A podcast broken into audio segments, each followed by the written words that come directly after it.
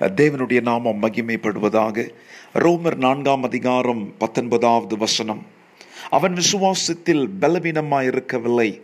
தேவனுடைய பிள்ளைகளை ஆபிரகாமை குறித்து இங்கு நாம் பார்க்கிறோம். அவன் விசுவாசத்தில் பலவீனமாக இருக்கவில்லை. அவன் தேவனை முற்றிலுமாய் விசுவாசித்தான். மாத்திரமல்ல அவன் விசுவாசத்தில் வல்லவனானான் என்று வாசிக்கிறோம்.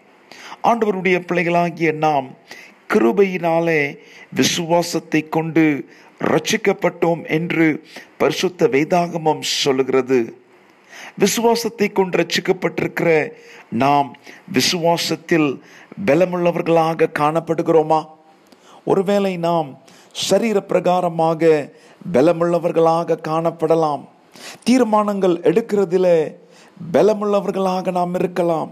ஒருவேளை ஆவிக்குரிய நிலைமையிலே உள்ள மற்ற காரியங்களில பலமுள்ளவர்களாக நாம் காணப்படலாம். ஆனால் நம்முடைய தேவன் மேல் உள்ள விசுவாசத்தில் பலமுள்ளவர்களாக காணப்படுகிறோமா என்பது மிக மிக முக்கியமானதாக இருக்கிறது.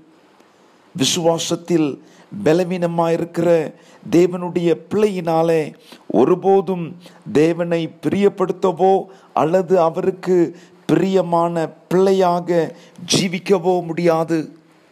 விசுவாசத்தில் பலவீனமாயிருக்கிற ஒரு ரட்சிக்கப்பட்ட நபரினால் ஜெபித்து தேவனிடத்திலிருந்து ஒன்றையும் பெற்றுக்கொள்ள முடியாது.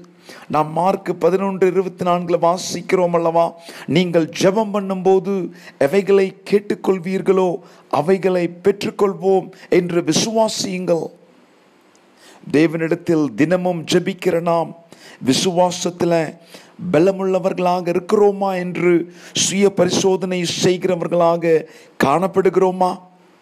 சரீரத்தில் பலவீனம் ஏற்படும் போது உடனடியாக நம்மை நல்ல மருத்துவ நிபுணர்கள் மூலமாக பரிசோதனை செய்து நம்முடைய சரீரத்தை பலப்படுத்த நாம் ஆரோக்கியமாக காணப்பட முயற்சிகளை எடுக்கிறோம் அல்லவா?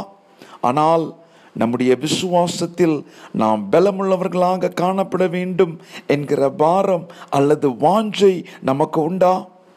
ரெண்டு குருந்தியர் ஐந்து ஆறில் வாசிக்கிறோம். நாம் தரிசித்து நடவாமல் விசுவாசித்து நடக்கிறோம்.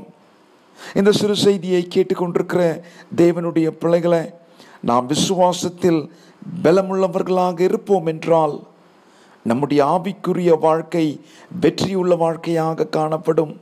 நாம் விசுவாசத்தில் பலவீனமாக இருப்போம் என்றால் நம்முடைய ஆவிக்குரிய வாழ்க்கை தோல்வியுள்ளதாக காணப்படும் என்பதில் சந்தேகமே இல்லை. நாம் விசுவாசத்தில் பலப்படும்படியாக தேவனிடத்தில் நம்மை ஒப்பு கொடுப்போமா ദേവന്റെ കേമകിമായി